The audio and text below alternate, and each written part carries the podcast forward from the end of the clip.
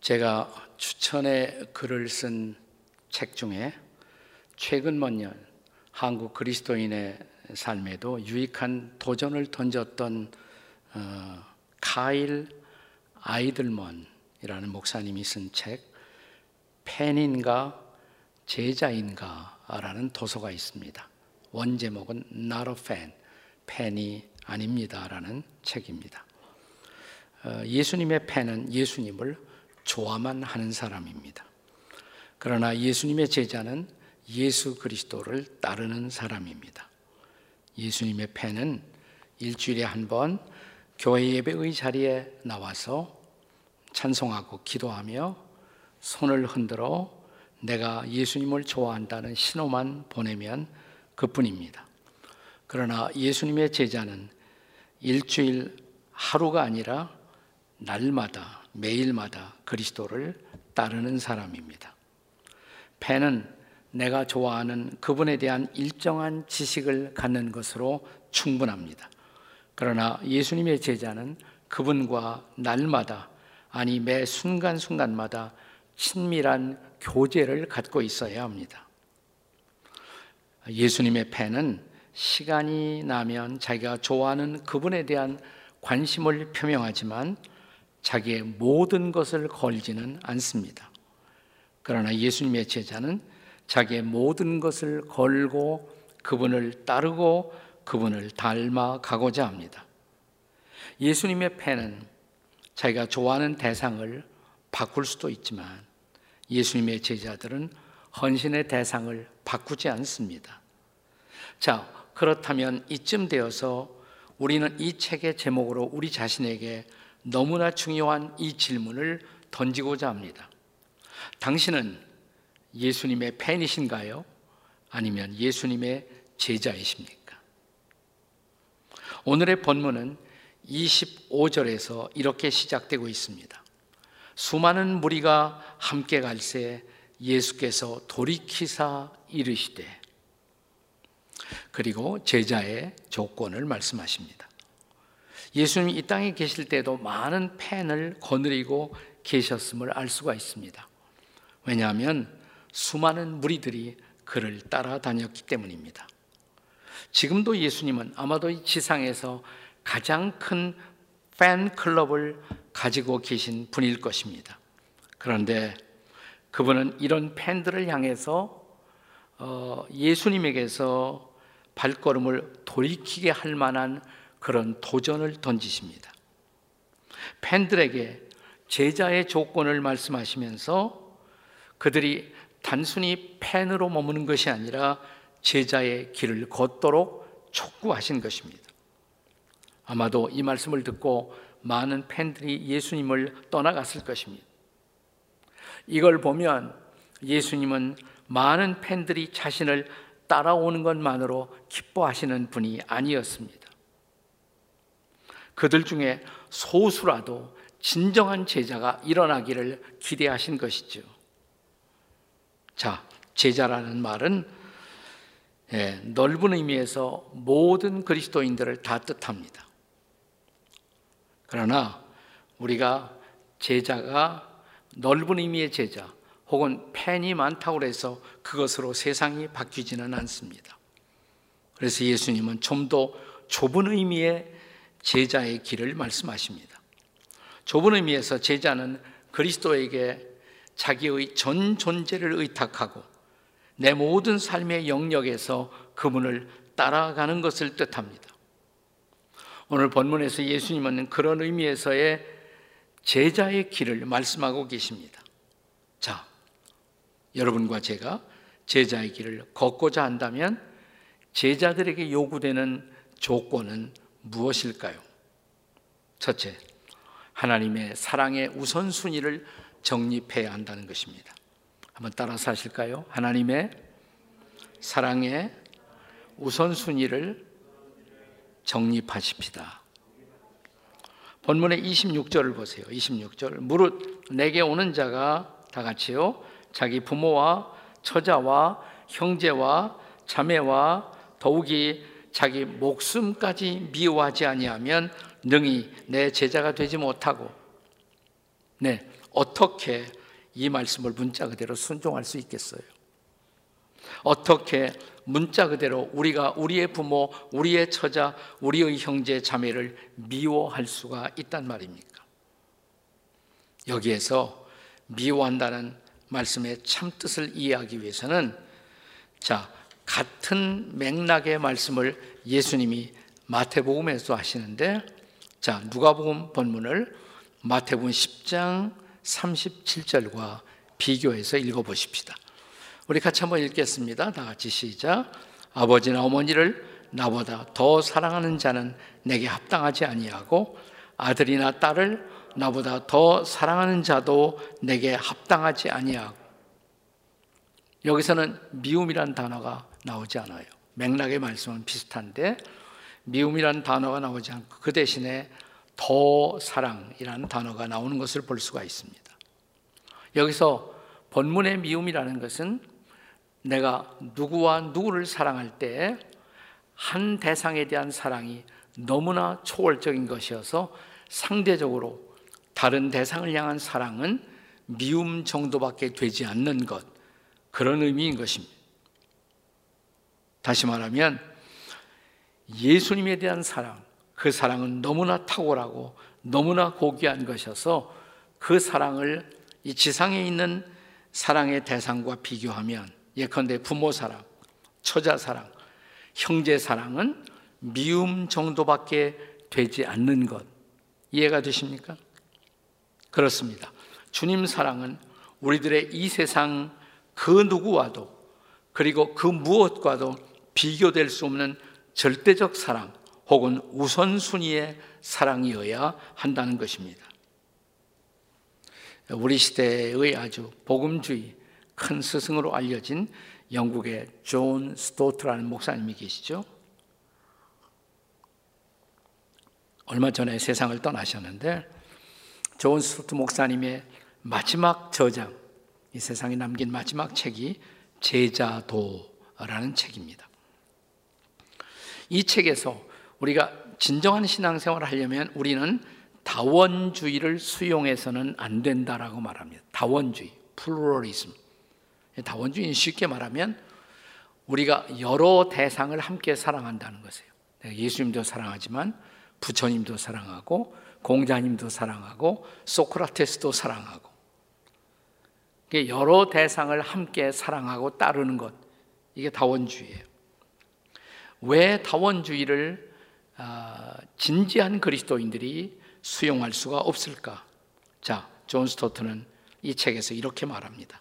그분의 성육신, 예수님의 성육신은 유일한 것이고, 그분의 속죄도 유일한 것이고, 그분의 부활도 유일하기 때문이다라고 말씀하십니다. 나사렛 예수 외에는 하나님이 인간이 되신 법이 없어요. 나사렛 예수 외에는 십자가에서 우리의 죄를 대신 담당하신 분이 없습니다. 나사렛 예수 외에는 십자가의 죽음을 이기고 부활하신 분이 없으므로 오직 그분만이 지상의 죄인들을 구원할 수 있는 유일한 자격이 있으십니다. 우리는 아, 지상에 위대한 흔적을 남겼던 사람, 그들을 위대하다고 말합니다. 위대한 알렉산더, 위대한 나폴레옹. 그런데 이런 표현은 예수님에게는 적합하지 않다라고 말합니다. 왜냐하면 예수님은 위대하신 분이 아니라 우리에게 있어서 유일하신 구세주이십니다. The only one, the only savior. 유일하신 구세주이십니다. 그분과 같은 이는 아무도 없습니다. 누가 나를 위해서, 아니, 아무런 이해관계가 없었던 나 같은 죄인을 위해 십자가에 대신 죽으시고 형벌과 제 저주를 대신 담당하신 분이 있단 말입니까? 우리 중에 혹시 결혼하면서 배우자에게 이렇게 말하는 사람이 있을까요? 나는 당신을 가급적 내 한평생 사랑할 것입니다. 그러나 인생을 사랑하면서 내가 또 사랑하는 사람들이 나타날지 모릅니다. 나는 그들을 동시에 사랑하면서 당신도 사랑할 것입니다. 이렇게 남편이 말했다면 예스예요? 여러분 어떻게 반응하시겠습니까? 내게 있어서 내 남편은 내 아내는 유일한 사랑의 대상이 되는 것이 옳죠. 모든 진지한 사랑은 유일한 대상을 향한 사랑을 요구하는 것입니다. 따라서 예수님의 제자로서의 첫 번째 조건, 그것은 하나님을 향한 혹은 하나님의 아들이신 예수님을 향한 절대적 사랑 혹은 우선순위의 사랑을 요구한다는 것입니다. 이것이 예수 제자의 조건입니다. 자, 예수 제자의 길을 걸어가는 사람들에게 요구되는 두 번째 조건. 하나님의 뜻의 우선순위를 결정하십시오. 한번 따라서 하실까요? 하나님의 뜻에 우선순위를 정립하십시다. 자, 본문의 27절의 말씀을 보십시오. 같이 읽겠습니다. 27절 시작. 누구든지 자기 십자가를 지고 나를 따르지 않는 자도 능히 내 제자가 되지 못하리라. 여기서 십자가를 진다는 것이 무엇을 뜻할까요? 단순하게 내가 희생하는 것, 또 죽음을 각오하라는 그런 뜻일까요? 예수님에게 있어서 십자가는 무엇보다도 그분을 이 땅에 보내신 하늘 아버지의 뜻이 바로 십자가였습니다. 인류의 구원, 그리고 인류의 속죄를 위해서 그분은 하나님의 뜻을 따라 십자가에 가셔야만 했던 것입니다. 그러나 우리 모두가 예수님과 같은 이유에서 십자가로 가서 죽을 수는 없습니다. 그러나 십자가가 하나님의 뜻이었던 것처럼 여러분과 저를 향한 하나님의 뜻이 있습니다. 그래서 여기 예수님이 십자가를 말씀하실 때 나의 십자가 이렇게 말한 것이 아니라 각자 자기 십자가를 지고 그랬어요. 그리고 나를 따라와야 한다라고 말씀하십니다. 자, 십자가가 하나님의 뜻이었던 것처럼 우리 각자를 향한 하나님의 뜻이 있습니다. 자, 그 뜻을 이루는 삶이 예수 제자의 인생입니다. 때로는, 아니, 많은 경우 우리가 하나님의 뜻을 이루기 위해서 자신의 뜻을 내려놓고 자신의 뜻을 부인해야 할 상황들을 만나게 됩니다.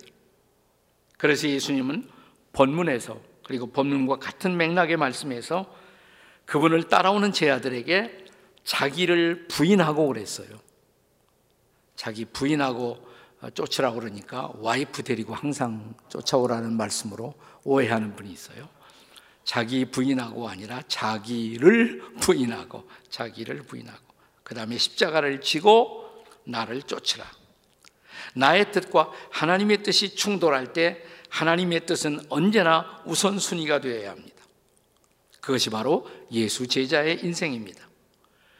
우리는 예수님처럼 내 뜻대로 마옵시고 내 뜻대로 마옵시고 아버지의 뜻대로 하옵소서 이렇게 고백하며 살아야 하는 것입니다. 자, 어떤 사람이 운전을 하는데 자기 앞에 차가 나타났어요. 근데 그 차의 뒤편에 범퍼 스티커가 눈에 보였다고 합니다. 그 범퍼에 뭐라고 써여 있는 거 아니? 영어로 Don't follow me, I'm lost. 나를 따라오지 마시오. 나를 나는 길을 잃었습니다. Don't follow me, I'm lost. 자, 그런데요. 내가 운전하는데 내 앞에 또 다른 차가 나타났습니다. 그 차가 예수님의 차라고 가정을 해 보십시오. 예수님의 차의 뒤에 범퍼 스티커에는 뭐라고 쓰여 있을까요? 영어로 Follow me. I am the way. 나를 따라오시오. 내가 곧 길입니다. 자, 예수님이 그 말씀을 항상 하셨잖아요. 자, 그분이라면 정확하게 길을 아시니까 그분을 따라갈 수가 있죠. 안심하고 말입니다. 그래서 내 마음대로 길을 가면 안 되고 그분 마음대로 그분의 뜻을 따라 걷는 것. 그것이 제자의 인생이란 말입니다. 나를 따르라. 이 말씀 앞에 신실하게 응답하는 사람, 그게 바로 예수의 제자죠. 본문 27절의 말씀을 다시 묵상하십시다. 한 번 더 읽겠습니다. 시작. 누구든지 십자가를 지고 나를 따르지 않는 자는 능히 내 제자가 되지 못하리라. 아멘. 제자의 삶은 하나님의 뜻의 우선순위를 수용하는 것입니다. 자, 본문이 가르치는 세 번째 제자의 조건. 세 번째는 예수 따름의 대가 지불을 각오하라는 것입니다. 따라서 하십시다. 예수 따름의 대가 지불을 각오하십시다. 자, 본문 28절 이하 32절에 보시면 우리가 예수의 제자로서 길을 갈 때 대가 지불을 각오해야 한다는 두 가지 예화가 소개됩니다. 두 가지 예화. 첫째 예화는 망대 건축의 예화. 두 번째 예화는 전쟁의 이야기. 두 개의 예화나. 첫째 예화. 자, 망대를 건축합니다. 이 건축을 완성하기까지 얼마나 돈이 들까? 그거 계산 안 하고 건축 시작하는 사람이 있을까요? 이 건축을, 이 타워를 완성하기까지 얼만큼 땀을 흘리고 얼만큼 고생하고 얼만큼 대가를 지불할 것인가. 둘째 이야기는 전쟁 이야기입니다. 전쟁이 발발했어요.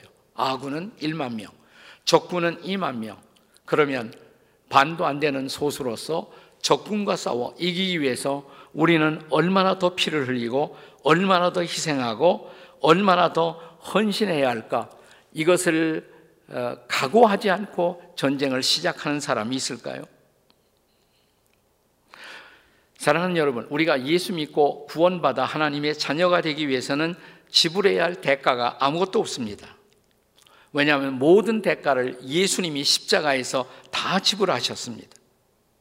구원은 값없는 선물로 우리에게 주어진 것입니다.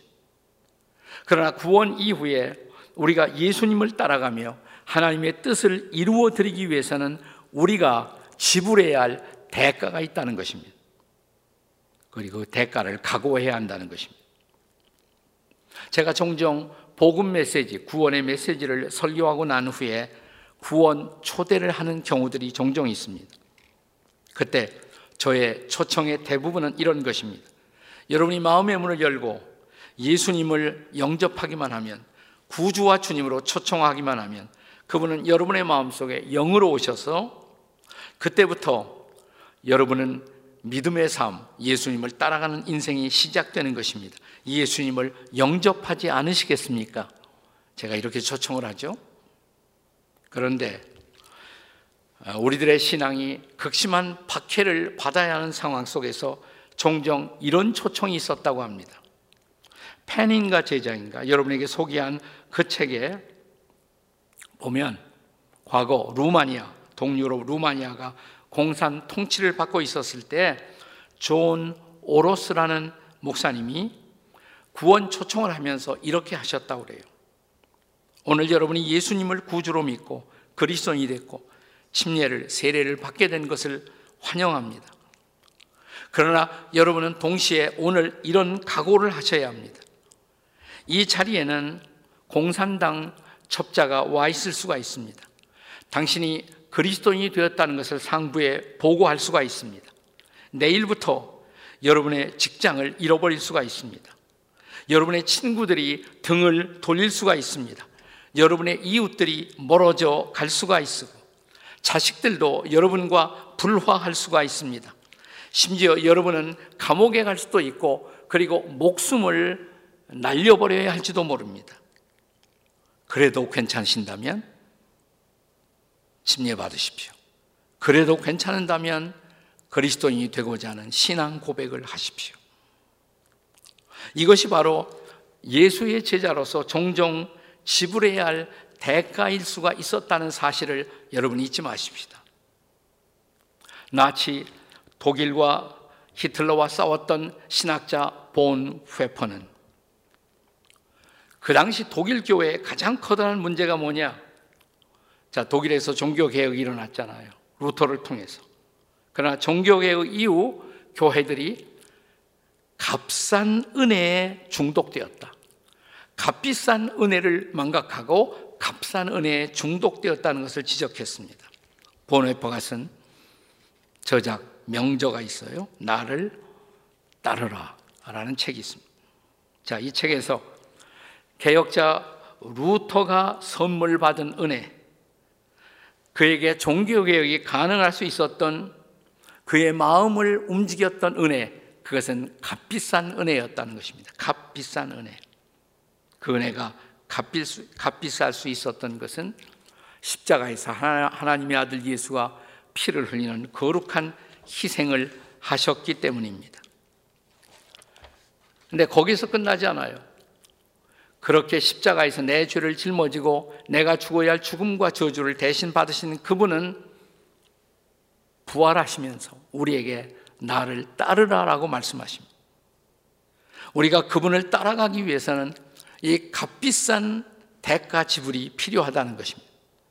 오늘도 예수의 제자로 살고 하지 않은 이들에게 대가 지불을 각오하고 주님을 따라 나설 사람들을 주님은 부르고 계시다는 것입니다. 그래도 주님 따라가시겠습니까, 여러분? 자, 오늘 본문이 가르치는 예수 제자의 길, 제자의 조건, 네 번째는 소유의 청지기직을 확실하게 하라는 것입니다. 따라서 하십시다. 소유의 청지기직을 확실하게 합시다. 네, 본문 33절을 보세요. 33절 다 같이 읽습니다. 이와 같이 너희 중에 누구든지 자기의 모든 소유를 버리지 아니하면 능히 내 제자가 되지 못하리라. 어떻게 우리가 이 말씀을 문자 그대로 순종할 수가 있겠습니까? 어떤 분들은 이 말씀을 읽고 아, 기독교도 불교처럼 무소유를 가르치나 이렇게 생각할지 모릅니다. 소유를 다 버리라고 그랬으니까 버리고 나를 따르지 않으면 내 제자가 될 수가 없다. 근데 예수님의 이 말씀에 순종하는 것이 어려운 것이 아니에요. 하나만 확실하게 깨닫고 하나만 확실하게 결단하시면 돼요. 그게 뭐냐면 나는 청직이다. 이것만 깨달으면 돼. 나는 청직이다. 내가 가진 모든 것은 하나도 내 것이 아니다. 주님이 잠시 나에게 맡겨주셨다. 그 맡겨주신 것은 내 게 아니죠. 내 게 아니에요. 그분 거지. 나에게 맡겨주신 그분의 뜻대로 사용하면 돼요. 그것을 청지기, 청지기 직분, stewardship, 영어로 stewardship, 청지기 직분이라고 말하는 것입니다. 자, 내가 가진 것은 결코 내 소유가 아닙니다. 그분이 잠시에게 나에게 맡겨주신 것이에요. 그걸 깨닫고 이건 내게 아니다라고 선언을 하시면 돼요. 그리고 주님, 주님 뜻대로만 쓸게요. 그게 바로 청지기 직을 따라 사는 것입니다. 자, 바울 사도도 그리스도인이 되고 나서 자기의 모든 것을 바울은 분토처럼 버렸다. 이렇게 고백을 합니다. 자, 묻습니다. 바울이 뭘 버렸을까요? 바울은 많은 지식이 있었어요. 그 지식을 다 버렸을까요? 바울은 탁월한 논리와 언변이 있었습니다. 그런 논리와 언변을 바울이 버렸을까요? 바울은 로마 시민권이 있었습니다. 시민권을 버렸을까요? 바울에게 물어보면 나는 다 버렸다 그럴 겁니다. 네, 그분에게 맡겨주신 것을 그분의 뜻을 따라 사용했을 뿐이다.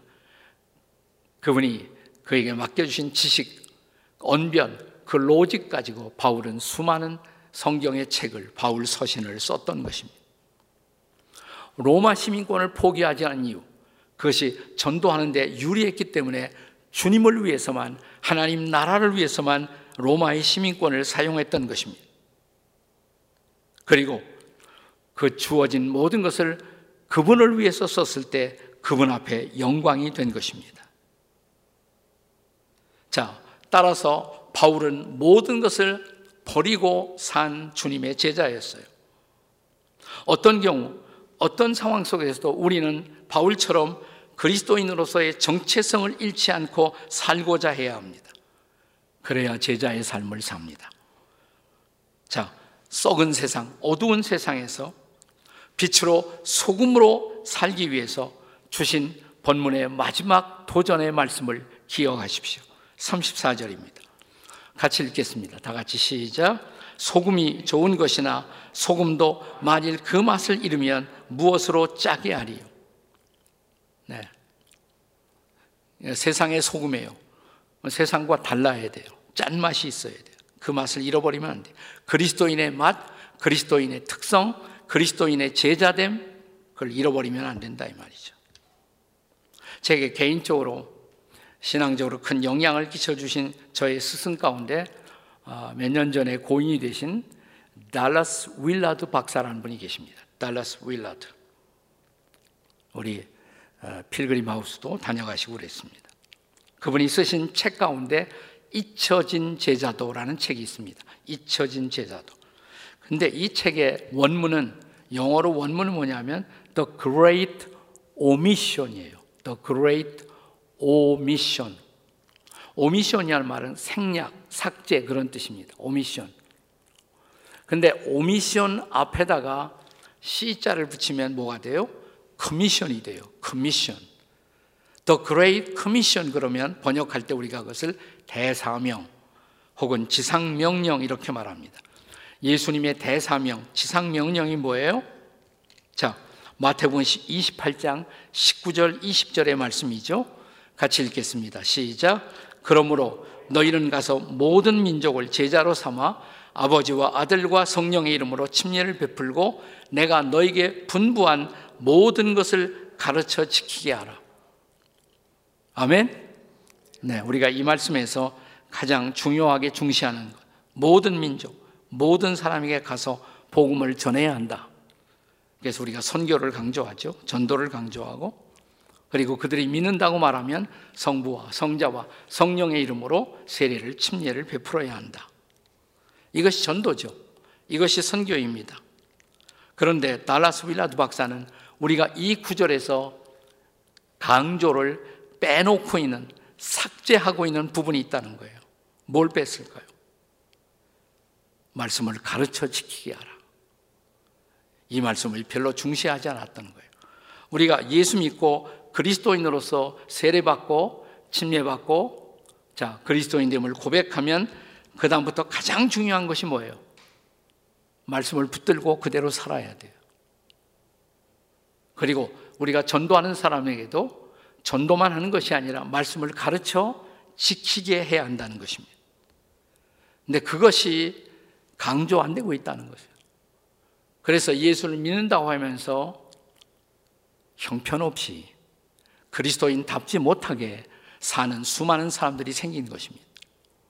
이게 바로 잊혀진 제자도, 우리가 빼놓고 있는 제자도의 강조점이라고 그분은 말씀하십니다. 자, 달라스 윌라드 박사나 혹은 존 스토트는 두 분이 함께 쓰신 제자도란 책에서 우리가 예수님을 따라가는 이 삶의 시작이 뭐냐? 그럼 본격적으로 이제부터 말씀을 붙들고 말씀대로 살기 위해서 제일 중요한 것이 뭐냐? 청지기의 삶을 살아야 한다. 두 분이 똑같이 강조해요. 청지기의 삶을 살아요. 다시 말하면 물질의 욕심에서 자유한 삶을 살아야 한다. 이걸 다른 말로 두 분은 똑같이 단순한 삶이다 이렇게 말합니다. 심플 라이프 단순한 삶. 물질에 욕심내지 말고 단순하게 살아야 한다는 것입니다. 이건 다 내 게 아니다. 주님이 잠시 맡겨주신 것이다. 이 모든 것은 주님의 뜻을 위해서만 사용되어야 마땅하다는 것. 이 확실한 정신을 가지고 살면 우리는 소유가 없어요. 소유를 버린 사람이에요. 우리는 뭐예요? 다만 청지기. 자, 우리가 진정한 소유의 청지기가 될 때 우리는 비로소 세상을 변화시키는 사람, 세상을 바꾸는 사람, 예수의 제자가 된다는 것입니다. 그렇다면 오늘 가장 중요한 질문을 다시 한번 여러분에게 던집니다. 당신은 예수님의 팬이십니까? 아니면 예수님을 따르고 있는 제자이십니까? 기도하시겠습니다.